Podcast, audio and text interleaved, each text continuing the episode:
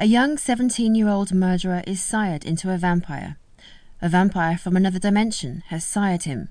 She is from a world where vampires are real and part of the lower class slave group of, of vampires. She wants power, and this is why she sired George to help her open a doorway to her reality once again.